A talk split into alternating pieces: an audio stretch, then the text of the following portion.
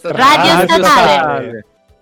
E ogni volta riusciamo a essere coordinatissimi. Siamo pronti. Adesso mi servono le trombette per far partire la seconda puntata dell'anno. E avete un kazoo, una vuvuzela? Non avete niente?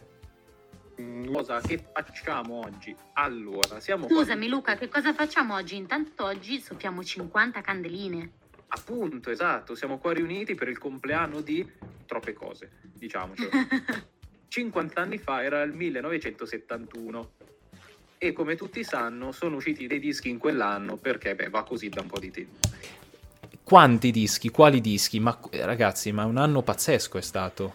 Un fiume di dischi, c'è una valanga, non sapevamo cosa scegliere, talmente avevamo l'imbarazzo della scelta, pazzesco. Ma veramente. Cioè, un anno memorabile.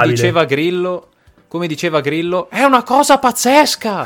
Cioè, il 71 è allucinante. Quindi abbiamo dovuto fare una certa selezione per portare un po' di dischi, un po' di canzoni che ci piacciono e con dei buoni motivi, non proprio tutte a caso, per farvi ascoltare, cari radioascoltatori, cari ascoltatori di podcast, quello che è uscito esattamente 50 anni fa. Quindi... chi deve partire? Ah, devo partire io. Benissimo, grande! Allora, nella scelta mi son detto, posso io non portare Led Zeppelin tra i miei gruppi preferiti di sempre, ce li ho pure tatuati? Credo proprio di no. 50 anni fa è uscito Led Zeppelin 4. Che ve lo dico a fare che canzoni ci sono su Led Zeppelin 4? Stairway to Heaven, posso fermarmi qua? Cioè, Rock and Roll, Black Dog, quelle più famose. Io però... più che portare il lato A volevo insistere sul lato B di questo disco perché è molto sottovalutato. Ne voglio nominare una sola in particolare e poi mi lancio in avanti. La canzone è Four Sticks. Perché? Perché è una canzone che sfrutta tutto quello che hanno imparato a fare Led Zeppelin in 3 anni e cercano di fare un saltino in avanti. Che cos'è Four Sticks? È una canzone che John Bonham, batterista, suona con 2 coppie di bacchette praticamente, ha deciso così, si stava divertendo a casa usando 4 bacchette, suonando con quelle, ed è uscita questa canzone, che ha di particolarità un assolo di John Paul Jones, che normalmente non è che stia a fare assoli, soprattutto fino a quel momento, non è che stesse a fare assoli o chissà che cosa, si sentiva, se ricordate, in The Lemon Song nel 69, Led Zeppelin 2, molto basso, molto bello. In questo caso però John Paul Jones torna al suo grande amore che è l'organo, la tastiera, il pianoforte, insomma quel tipo di strumento, un sintetizzatore in questo caso che assomiglia un po' a una chitarra acustica in realtà, c'ha sto suono un po' strano, no? E l'ho voluta portare perché, come sentirete dopo, qui nel 71 si chiude probabilmente un cerchio e se ne apre un altro, cioè gli anni 60 sono davvero finiti e si aprono gli anni 70. E allora io ho detto, quasi quasi, scelgo dal disco una canzone che è davvero proiettata tanto agli anni 70. C'è il sintetizzatore, cominciano ad essere usati degli strumenti nuovi, costruiti di recente, c'è uno spostamento dal classico rock blues. Hanno fatto 3 dischi di rock blues, 2 più Led Zeppelin 3, un po' più particolare, un po' più acustico, ma insomma siamo sempre lì. A un certo punto anche i Led Zeppelin hanno detto ci vogliamo spostare in avanti e lo fanno tanto, lo faranno ancora di più con i dischi seguenti, ma a noi interessa questo qua, Led Zeppelin 4 e Four Sticks alla canzone. Parlando di sintetizzatori mi viene in mente proprio anche lo stacco degli Who con Who's Next nel 71, primo album veramente con un uso massiccio dei sintetizzatori. Grandissimo album, diciamo, è uno dei degli album più belli, anche se io preferisco gli U degli anni 60, però quello è intoccabile veramente. E il periodo beat a me invece piace un po' meno, ma io sono un pochino più cattivo nei suoni. Più di parte. Abitualmente. No, però sì, quello no, io invece stravedo per Sell Out, per dire, il mio album preferito. Sell Out, che è una genialata pazzesca, secondo me. Inserire tracce di radio, appunto, Wonderful Radio London, che aveva appena chiuso i battenti, godibilissimo, uno degli album più belli che abbiamo ascoltato. Ma mi viene in mente, non sono sicuro che sia la prima volta che viene fatta una cosa del genere, però potrebbe anche darsi. So che di sicuro hanno cercato di emulare questa cosa agli Area qualche anno dopo. Sì. quando hanno fatto luglio, agosto, settembre nero. Cioè, emulare, in realtà hanno taroccato tutto, però vabbè, non è questa la sede per dire i magheggi che hanno fatto in studio. Però mi posso collegare con gli Area, giusto perché suonavano del prog. E quindi noi qua atterriamo subito in una terra grandissima, enorme, e che ci piace, che ha un'esplosione, diciamo. Esatto, siamo abbastanza affezionati, e questa terra ha un'esplosione, una fioritura incredibile proprio nel 71. Io ora ho preso una piccola lista di dischi, solo quelli. A me viene subito in mente Collage delle Orme, per dire. Poi c'è la PFM, esatto. Ma poi... Infatti ho detto, parto dagli italiani, perfetto, così mi hai tolto anche questa cosa qua. No, io voglio dire solo un paio di nomi di quelli vagamente famosi, poco. Meddle dei Pink Floyd, il disco con Echoes, Fragile degli Yes, Nursery Crime dei Genesis. E non è tutto qua, potrei andare avanti ancora tanto. C'è anche Islands dei King Crimson. Esatto, io se volete posso aggiungere un disco che qua in famiglia è super ascoltato, ma so che è anche un gruppo abbastanza sconosciuto, In the Land of Grey and Pink dei Caravan. Io non so quanti Caravan conoscano questo disco, ma davvero il suono di Canterbury ha fatto scuola negli anni a venire, ed è molto sottovalutato. Prima cosa che mi viene in mente è Soft Machine. Esatto. Ragazzi, io ho 71. Number 6 qui nella mia personale discografia, e anche Number 5, che sono bellissimi.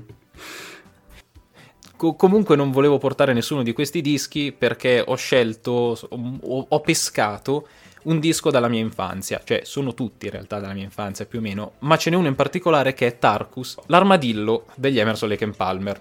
È un disco molto famoso, in realtà uno dei loro dischi più iconici, è il secondo che fanno uscire quell'anno, perché prima avevano fatto uscire il live di Pictures and an Exhibition, ed è il disco che apre, assieme a Meddle dei Pink Floyd, una stagione di facciate intere coperte da una canzone sola che durerà per tutti gli anni 70, perché proprio la prima canzone, proprio la canzone che dà il nome all'album, è il lato A, 20 minuti di fila di esplosione, tra l'altro, perché è un pezzo veramente anticipatore del metal, ha solo i suoni un po' meno distorti, ma potrebbe tranquillamente essere stato fatto da, non lo so, i Judas Priest più tardi. Però io volevo portare l'ultima canzone del disco, che a me ha fatto molto ridere, perché è un collage di minchiate. L'ultima canzone si chiama Are You Ready Eddie? Dura 2 minuti, e come dicevo prima di fare puntata, ho una canzone che guarda al futuro e una che guarda al passato. Four Sticks è quella che guarda al futuro, dal gruppo forse più ancorato al passato, cioè un gruppo che comunque è più famoso per il rock blues e per i suoi dischi degli anni 60, e da un gruppo molto portato al futuro porta una canzone invece che guarda indietro. Are You Ready Eddie che cos'è? È 2 minuti di rock and roll, ma completamente fuori di testa. Are You Ready Eddie è la frase iniziale di tutte le prove che dicevano così, tanto per partire, se siamo pronti partiamo. Il testo non dice assolutamente niente di che, adesso non è che mi sono poi stato a leggere il testo così approfonditamente, ma ricordo perfettamente che non è sicuramente un trattato di filosofia medievale, né un trattato di patristica, e c'è addirittura sul finale un pezzetto, il finale di questo pezzettino rock and roll con l'assolo di sintetizzatore, l'assolo di piano, insomma. È molto jazz, per cui ha tanti suoni che sembrano dissonanti, è proprio un pezzo un po' come quelli che faranno i Toto più avanti quando non hanno niente da fare in studio e decidono di suonare a caso. E ovviamente sia gli Emerson, Lake and Palmer che i Toto lo fanno molto bene lo stesso, anche se a caso. E il finale, dicevo, è praticamente la voce registrata di questa assistente in studio di registrazione che ogni volta chiedeva loro se volessero in pratica fare merenda con dei panini al prosciutto, e l'hanno registrata.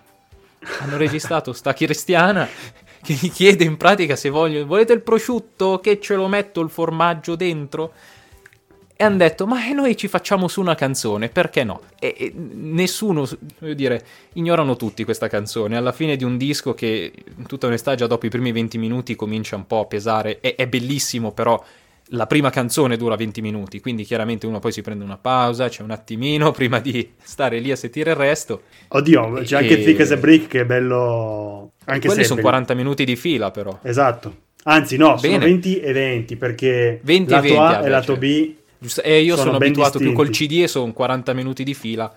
Ragazzi, io ho finito e lancio la palla. Ho straparlato, scusate, ma lancio la palla adesso. Sì, adesso tocca a un altro grandissimo gruppo, sempre della Island.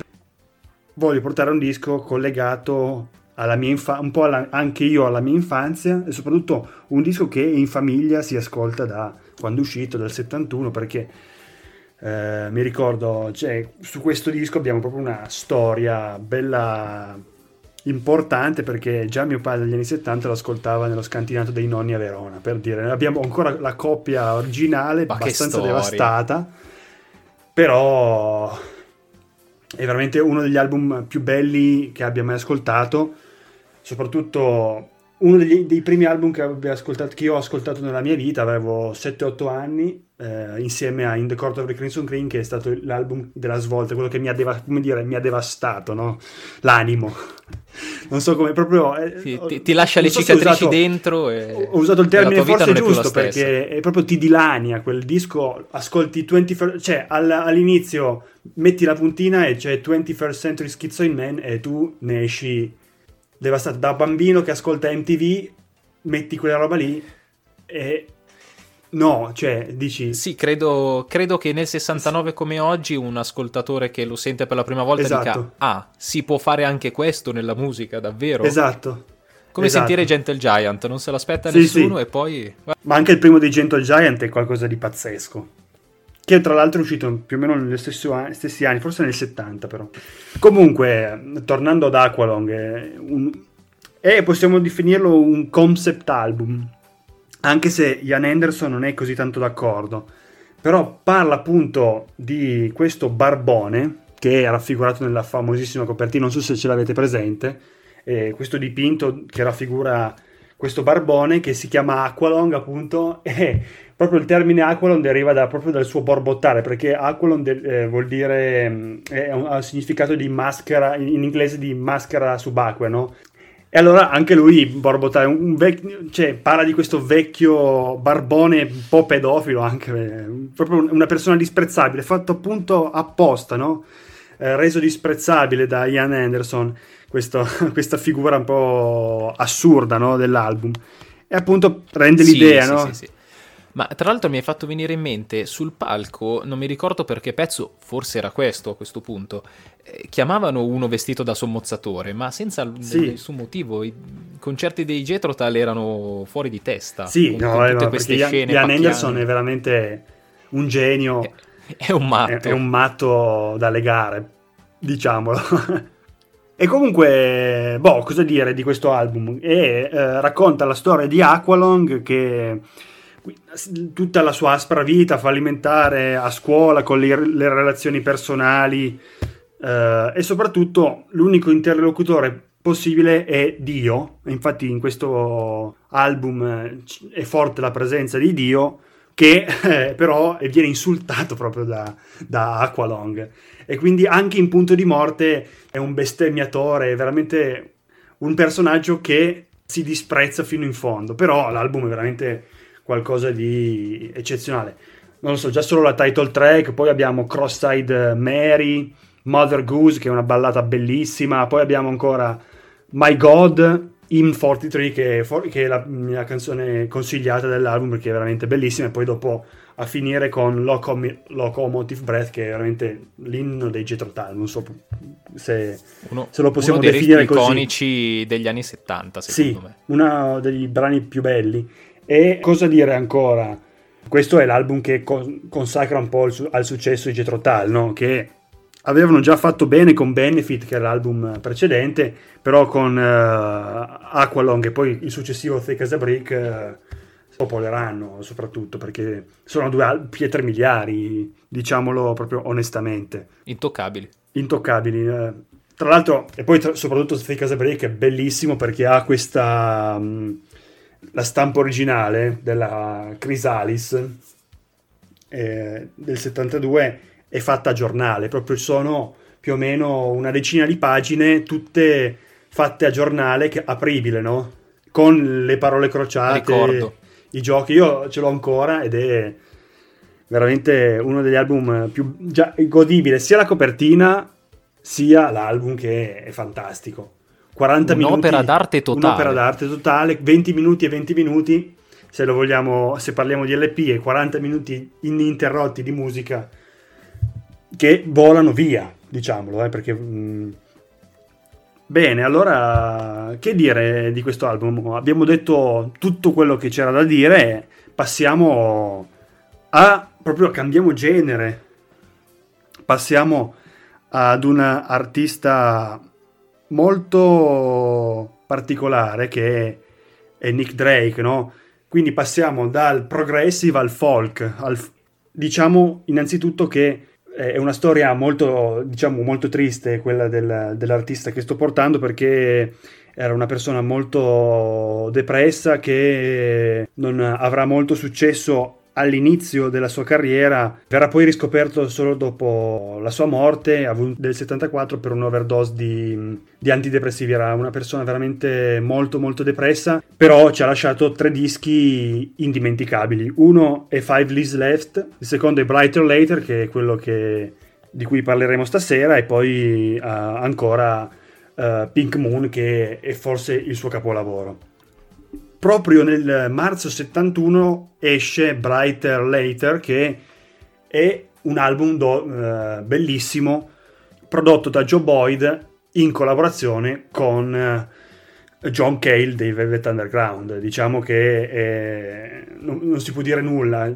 Gli arrangiamenti di John Cale, che aveva già prodotto il disco d'esordio degli Stooges, questi arrangiamenti sono veramente perfetti, e soprattutto John Cale suona anche in 2 canzoni di Bryter Layter, che sono Northern Sky e Fly. Questo è l'ultimo album proprio promosso dall'artista, perché diciamo che Drake era un personaggio molto timido, molto chiuso, e si era rifiutato praticamente di fare concerti. Preso dagli attacchi di panico, era stato scoperto dai Fairport Convention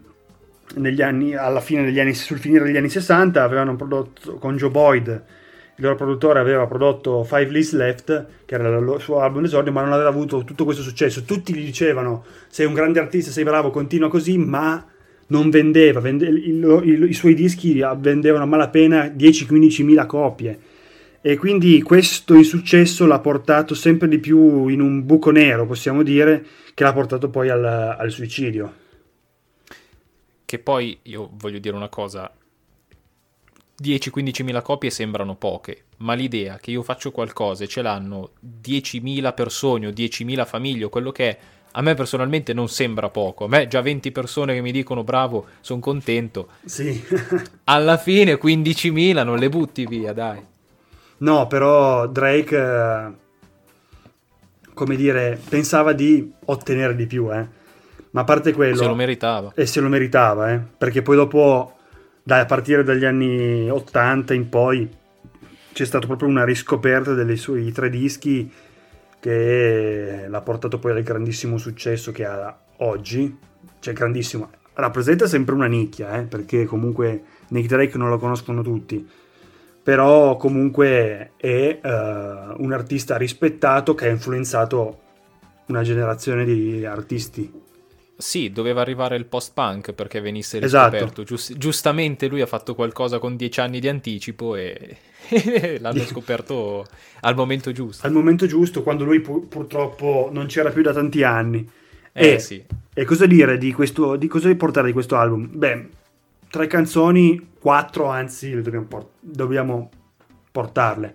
Easy Jane the Second, At the Chime of City Clock, Fly, con John Cale all'harpsichord e alla viola, e poi ancora Northern Sky. Poi ci sono ancora due pezzi strumentali bellissimi come Bryter Layter, che dà appunto nome all'album, e Sunday, bellissima. E poi soprattutto lui aveva questa particolare stile a suonare la chitarra, questo finger picking molto particolare. Poi soprattutto cambiava accordi, cioè cambiava accordatura della chitarra molto spesso, tant'è che ciò rendeva difficili le sue esibizioni live, perché all'epoca, ora come ora, un artista ha le sue 4-5 chitarre tutte accordate, acustiche, tutte accordate a suo piacimento, e a seconda del brano le cambia.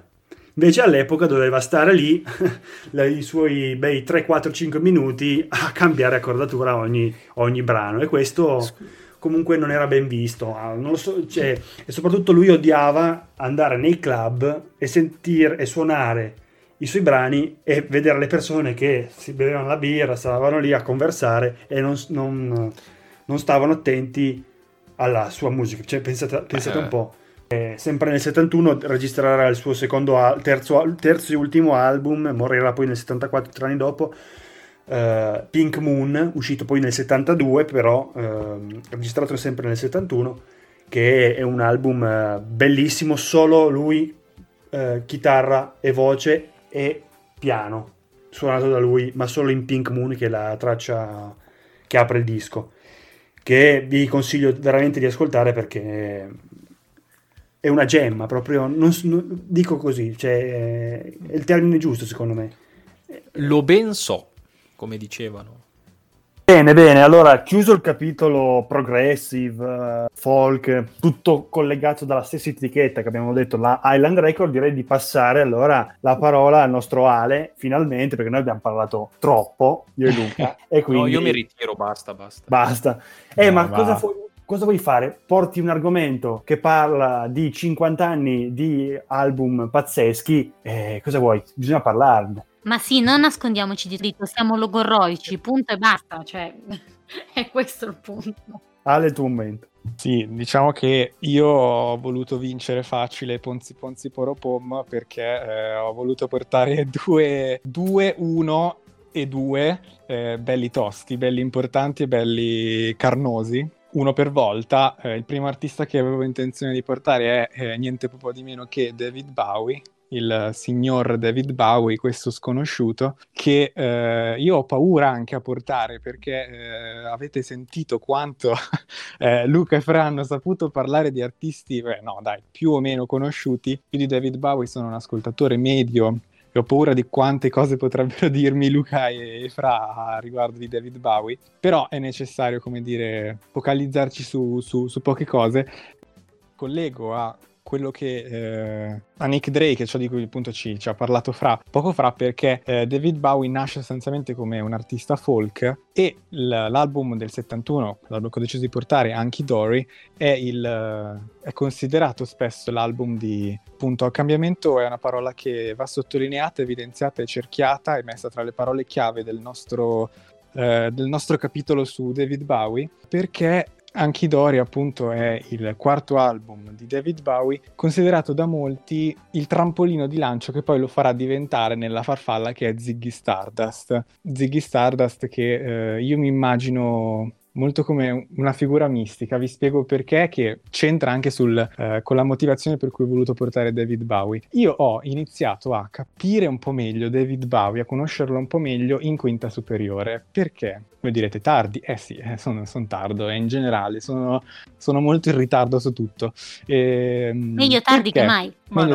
Assolutamente. Guarda, su David Bowie poi scopri sempre cose nuove, quindi... Esatto, bravissimo, cioè è uno di quei mostri sacri, no? Che voglio dire, anche mettendosi non è che puoi pretendere di ascoltare tutto, di sapere tutto, è una di quelle figure eterne, penso che possiamo concordare su ciò. No, soprattutto bisogna scoprire l'early Bowie, che è veramente qualcosa di pazzesco, nessuno lo conosce, ma ha tirato fuori delle perle veramente che poi porteremo. Ecco, l'early Bowie che in realtà è quello che con Hunky Dory forse, correggetemi se sbaglio, diceva Papa Wojtyła, è quello che un po' David Bowie con Hunky Dory cerca di smarcare, o sbaglio? Sì, perché a parte il primo Bowie proprio mod, praticamente stile mod, se siamo al 64, 65, 66, quindi proprio delle sonorità completamente diverse, doveva ancora formarsi, però lasciava ancora già delle ottime tracce, degli ottimi 45 giri tra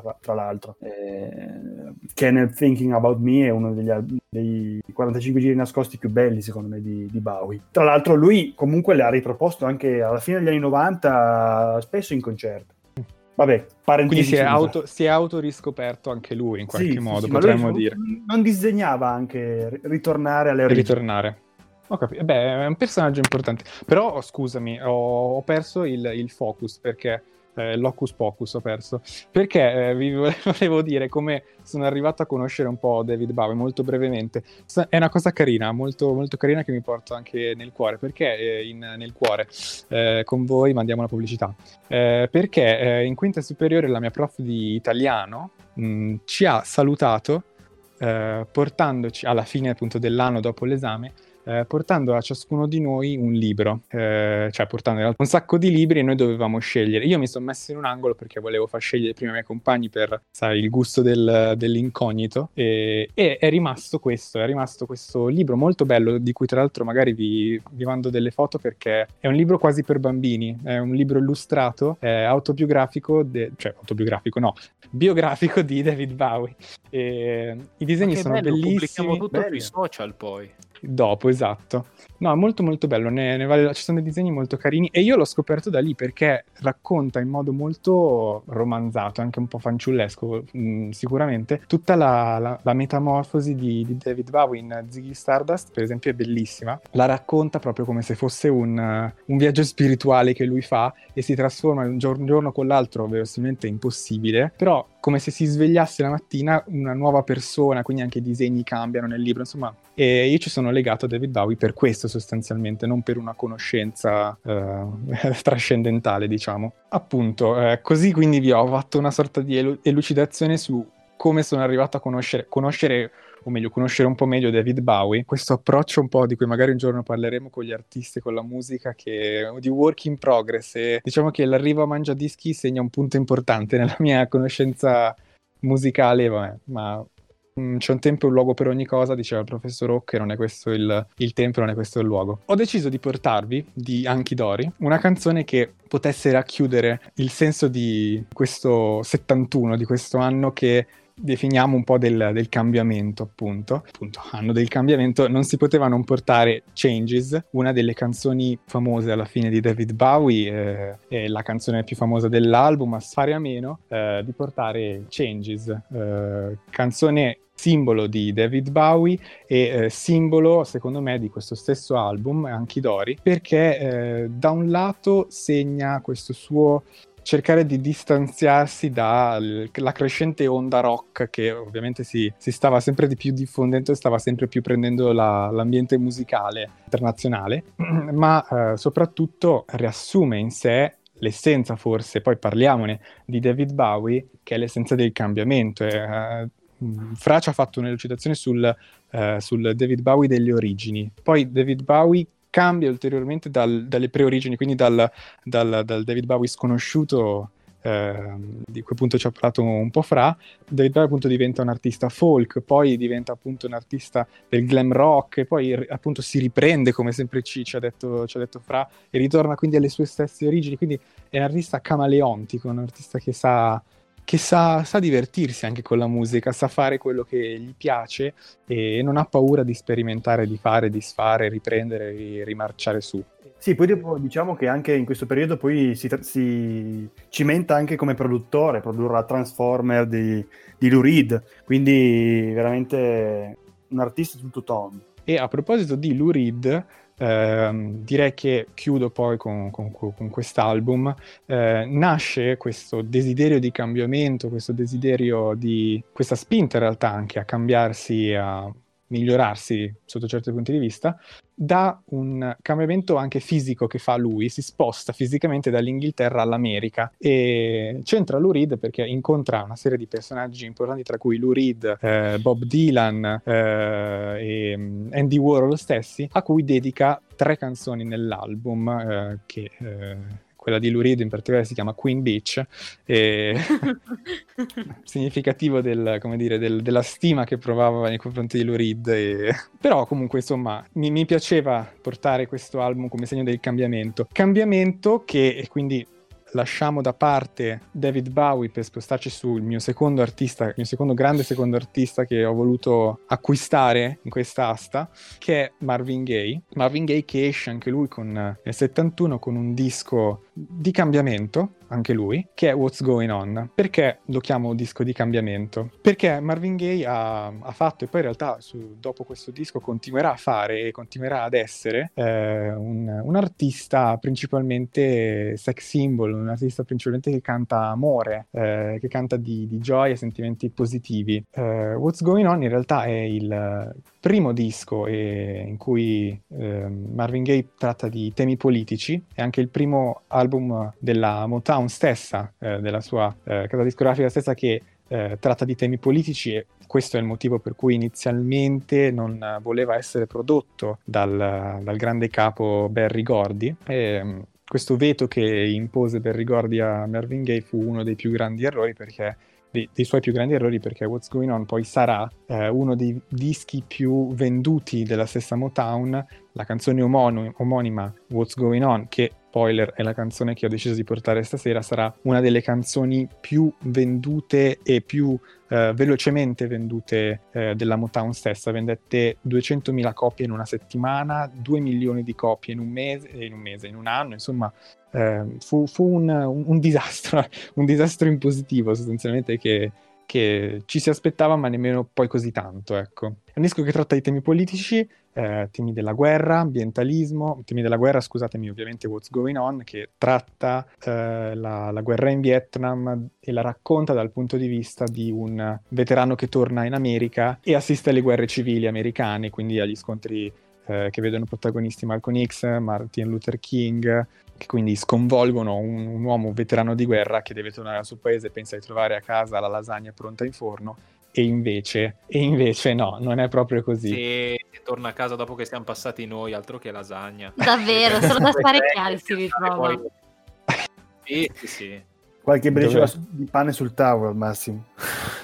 Appunto, è un album di cambiamento, dicevamo, di Marvin Gaye, un album che viene anche qui da un cambiamento personale, emotivo di Marvin Gaye, se però con David Bowie il cambiamento è in positivo, perché appunto si sposta in America, tra le altre cose ha un figlio, David Bowie, sempre nel 71, Marvin Gaye invece in negativo. Il matrimonio con Anna Gordy, Do You Remember Me, è la sorella di Berry Gordy, il grande capo della Motown, quindi che è suo cognato, diciamo. Chiariamo le parentele in questo quadro. Appunto, questo matrimonio stava andando un po' in frantumi, cresceva l'abuso di droghe in tutto l'ambiente americano, ma in particolare anche in Marvin Gaye, e ovviamente non so se devi dire le guerre civili, insomma, americane per i diritti civili degli afroamericani stavano degenerando, con le uccisioni degli stessi Malcolm X e Martin Luther King. Quindi è un periodo a cui si aggiunge la morte di Tammy Terrell, che è la compagna di canto ma non di vita di Marvin Gaye, morta per tumore al cervello, tra parentesi quella che con Marvin Gaye cantava Ain't No Mountain High Enough, la famosissima e bellissima Ain't No Mountain High Enough. Ce l'ho nel cuore quella canzone. Ce l'abbiamo tutti nel cuore. Stupenda. Tra l'altro, ragazzi, noi quando abbiamo iniziato la prima stagione credo che sia stata una delle prime canzoni che abbiamo deciso di portare. Sì. Quindi è anche nel cuore di Mangiadischi. È vero. Ah, davvero? Che bello. Non potevate iniziare... 2019, primi del 2019. Infatti, tanto tempo fa. Scusate che ci asciughiamo. C'è entrato un Barry White nell'occhio, scusate. No, mi è entrata una bruschetta nell'occhio. Quindi, come dire, un periodo di cambiamento anche per Marvin Gaye, che porta a questo album pazzesco. Non so cosa ne pensiate voi di What's Going On. È un concept album in realtà, bellissimo, uno forse... non si può dire nulla di questo album. Esatto, io infatti ho esordito dicendo che ho voluto vincere facile, ma in realtà ho voluto vincere facilissimo questa sera, perché ho portato due pezzacci, però, cioè due albumacci, quindi mi sento anche un po' in colpa e passo la parola a chi non ha ancora parlato questa sera e ne sentiamo la mancanza, la nostra regina. La vostra regina è qui per voi, che riprende la palla al balzo, perché infatti voi ragazzi avete già anticipato un po' gli argomenti che volevo trattare anche io, sia per quanto riguarda proprio il cambiamento, quindi che parliamo di Curtis Mayfield, ma anche per quanto riguarda il folk, però quello vi parlerò dopo. Inizio parlandovi proprio del cambiamento, perché infatti artisti come Marvin Gaye, Stevie Wonder e Curtis Mayfield sono accomunati proprio da questo cambiamento che si instaura nel loro repertorio musicale. L'album che io ho deciso di portare stasera si chiama Curtis Live, pubblicato nel 1971, ed è praticamente una versione live registrata in 4 fredde notti invernali al Bitter End, che era un locale da 230 posti nel Greenwich Village di New York, e è un album dove sostanzialmente Curtis Mayfield inizia a suonare dal vivo delle canzoni, i brani un pochino più importanti, brani tra l'altro che trattano anche, per come dicevamo per Marvin Gaye, canzoni che riguardano l'inno per i diritti civili, quindi canzoni come People Get Ready, Check Out Your Mind, We're a Winner o Gypsy Woman. E la cosa bella secondo me di quest'album, di questa versione live, che è un po' tipica in realtà di tutti gli album live, è che puoi sentire il calore dei loro ascoltatori, ed è un po' come se anche tu fossi lì quella sera che hanno registrato, perché senti prima di tutto la partecipazione del pubblico quando il cantante canta, ma anche proprio mi viene in mente che nel gospel c'è il call and response, perché è un po' tipico dei cantanti afroamericani, che quando loro cantano molto spesso c'è il pubblico che risponde, oppure che magari gli dà un po' la forza, ed è il bello proprio di quest'album, che tu puoi sentire il pubblico che partecipa, che gode proprio di quella serata, è come se anche tu ne fossi partecipe.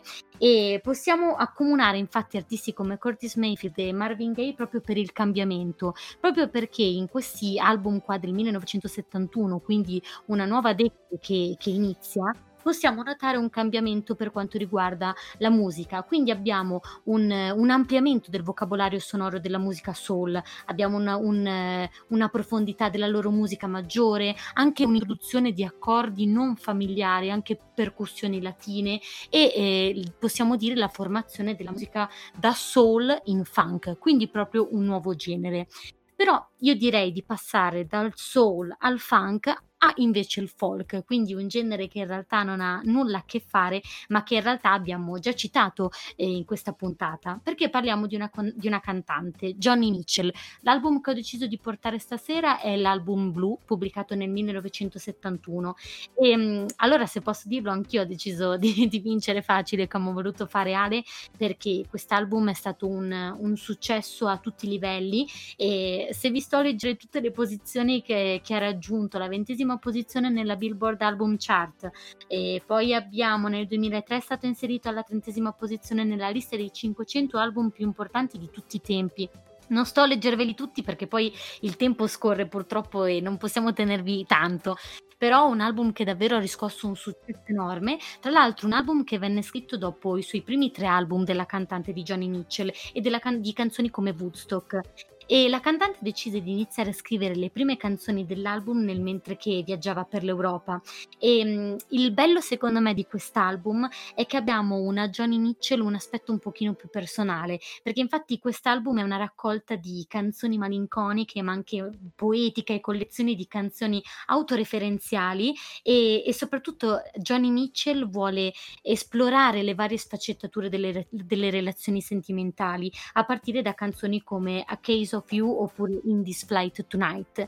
Quindi ho deciso di voler portare due album che in realtà di comune non hanno nulla se non l'anno di pubblicazione, però credo che entrambi gli album possiamo dire che trattano un po' il cambiamento, in un caso un cambiamento più per quanto riguarda l'aspetto musicale, quindi l'introduzione di nuove sonorità, di nuovi elementi e soprattutto del cambiamento da un genere all'altro, e invece nell'album di Johnny Mitchell abbiamo un cambiamento perché abbiamo una cantante che decide di trattare tematiche diverse e soprattutto più personali.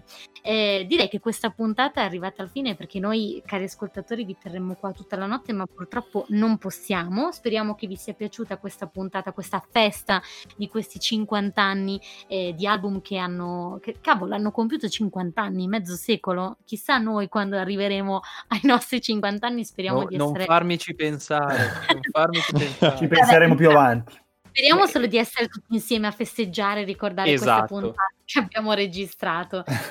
Prima di terminare volevamo ricordarvi che noi registriamo le puntate che carichiamo tutti i giovedì alle ore 8. Ricordatevi di seguirci sui social, Facebook e Instagram, Mangiadischi Radio Statale. Le nostre puntate le potete trovare su Google Podcast, Anchor e Spotify. E su Spotify, se cercate Mangiadischi Radio Statale, carichiamo anche la playlist dove ci sono tutte le canzoni che trattiamo in puntata. Mangiadischi Radio Statale!